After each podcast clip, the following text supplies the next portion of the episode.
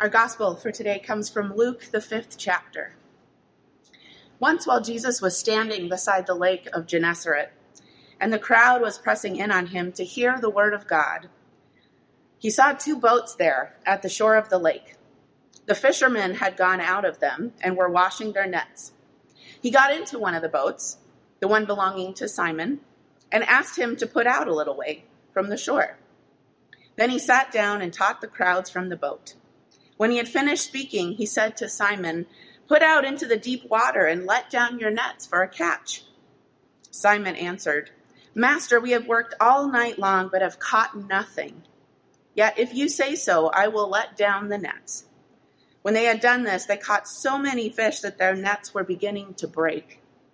So they signaled their partners in the other boat to come and help them.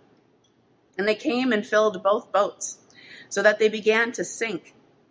But when Simon Peter saw it, he fell down at Jesus' knees, saying, Go away from me, Lord, for I am a sinful man. For he and all who were with him were amazed at the catch of fish they had taken. And so also were James and John, sons of Zebedee, who were partners with Simon. Then Jesus said to Simon, Do not be afraid. From now on, you will be catching people. When they had brought their boats to shore, they left everything and followed him. Your word is a lamp for my feet and a light to my path. Grace to you and peace from God our Creator and the Lord Jesus Christ. Amen. I once heard this story about a man named Charlie. Charlie was a new retiree greeter at the local grocery store but he just couldn't seem to get to work on time. Every day he was 5, 10, 15 minutes late, but he was a really good worker. Really tidy, clean shaven, sharp minded, a real credit to the company. And obviously was good at demonstrating their older first person friendly policies. One day, his boss, Jim, called him into the office for a talk. Charlie, I have to tell you, I like your work ethic. You do a bang up job, but your being late so often is quite bothersome. Yes, I know, boss. I'm working on it, Charlie said. Well, good. You are a team player. That's what I like to hear. It's odd, though, you're coming in late. I know you're retired from the armed forces. What did they say if you came in late there?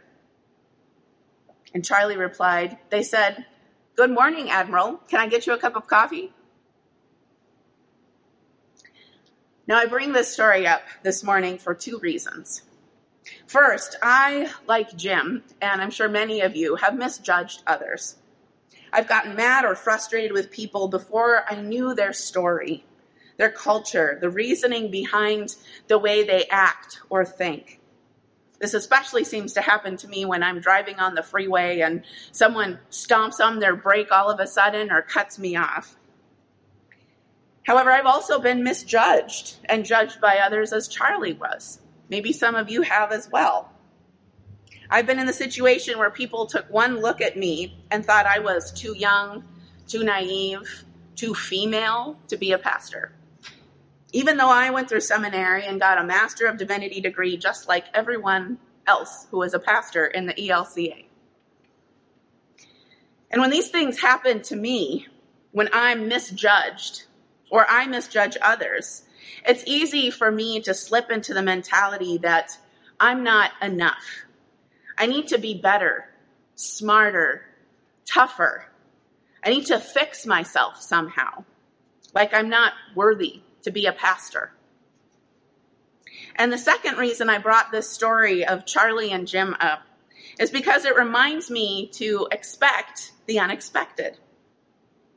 When I take time to get to know other people and their stories, or open myself up to new experiences, I often find new and unexpected understandings about other people, as well as discover new things about myself sometimes that I didn't realize.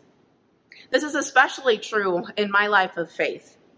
God continues to surprise me in the ways God puts new people into my life and my path.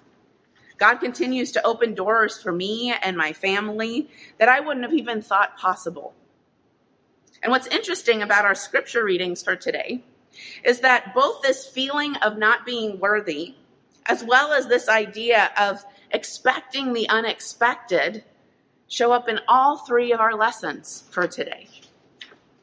First, we hear the call story of Isaiah, where Isaiah has a vision from God that he is before the throne of God among these beautiful winged seraphs, they call them, all praising God in this amazing temple that's filled with smoke, which is uh, a sign of divine presence in the Old Testament. And Isaiah's first thought, like many other leaders that God calls throughout Scripture, is Gosh, I'm not worthy to be here. I'm not worthy to be in this place with God. I've made so many mistakes, and I'm not strong enough or holy enough or even good enough to be in God's presence. And then, instead of simply finding someone else or ending the vision, God does the unexpected.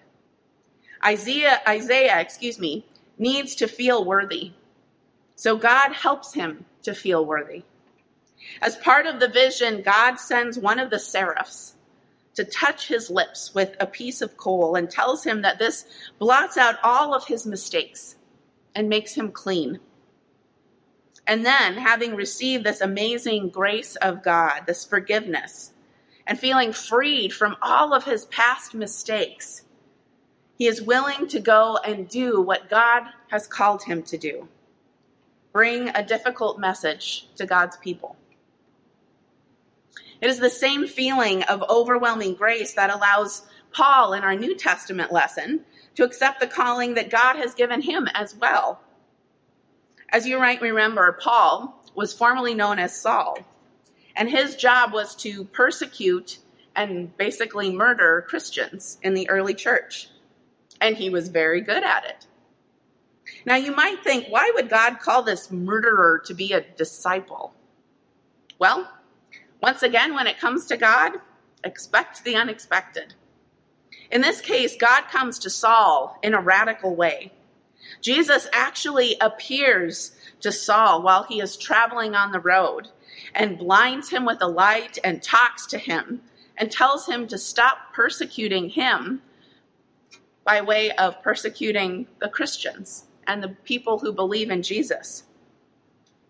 Instead, God wants Saul to spread the gospel of Jesus to the Gentiles, though Saul doesn't know this quite yet. And then Peter and then Saul becomes blind for 3 days and then sends Ananias to go and help him. And through this life-altering experience, Paul believes and answers the call to help spread the gospel of Jesus Christ and become a church planter of all things. And it turns out he's really good at it. He has the gifts to do what God asked, and God knew this. Though he still frequently writes about his struggles with his own sin, in today's lesson, he writes that he is the least of all apostles. And while he knows that he has been forgiven and has received God's grace, he still struggles with sins. He still feels unworthy to be called. I'm sure many of us have had that feeling as well. Simon Peter feels the same way in our gospel story for today. He's just a simple fisherman who is nice enough to let Jesus use his boat to teach from. But he's not so sure about this guy yet. I mean, he could really be, could he really be as big a deal as everyone makes him out to be, this Jesus character? Perhaps he even misjudges Jesus at first, thinking he's just like every other wandering prophet. So God once again does the unexpected to help Simon Peter believe. Because once again, Jesus and God sees the gifts that Simon Peter has and wants Simon Peter to join them in their efforts to spread the good news of God's love and grace. So Jesus tells Simon Peter to go fishing and let down their nets for a catch. Now, Simon Peter and his fellow fishermen have been fishing all night and have caught nothing. Simon Peter is tired, which means, and because they caught nothing, they didn't make any money that day to help feed their families, pay rent, whatever it may be. And on top of this, they'd already washed and cleaned the net, so they'd be all ready to go for the next night. Simon Peter is ready to go home and sleep. But out of respect for this traveling teacher, as well as maybe a little bit of hope that they would have at least a small catch to make a little money that day, he did what Jesus asked. And boy, did God deliver in a big way. It says they caught so many fish that their nets were beginning to break. So they signaled their partners in the other boat to come and help them. And they came and filled both boats until they began to sink. And Simon Peter responds to this miracle by saying that he is not worthy to be in the presence of Jesus. To which Jesus replies, Don't be afraid. Don't worry. I want you to come with me and fish for people. Be my disciple. And Simon Peter, James, and John got up, left everything, and followed Jesus. I have to say, I don't know if I'd be willing to do that. So, to sum up, in our lessons for today, God calls a person of unclean lips, a murderer and former persecutor of the church of God, and three fishermen who couldn't catch a thing. If God says that they are worthy to be called, perhaps we are worthy too. In each of these stories, God does a radical, amazing, unexpected thing to help the people know that God loves them and gives them grace so that they know and will always remember that God has made them worthy. And in our story, God has done the same thing. Our God, all powerful, all knowing, decided to become human and die for us on a cross, blotting out our sin, making us worthy to be disciples as well. As Christians in the world today, we are called to fish for people too. We, like Isaiah, have been given a difficult message to speak justice in an unjust world, love in a world filled with fear and hatred, and inclusion in a world filled with exclusion. It's a tall order for sure. And sometimes we do not feel qualified or worthy enough to do this work that we have been called to. We can get stuck in our minds that we are not enough, and that can prevent us from moving forward, from doing great things.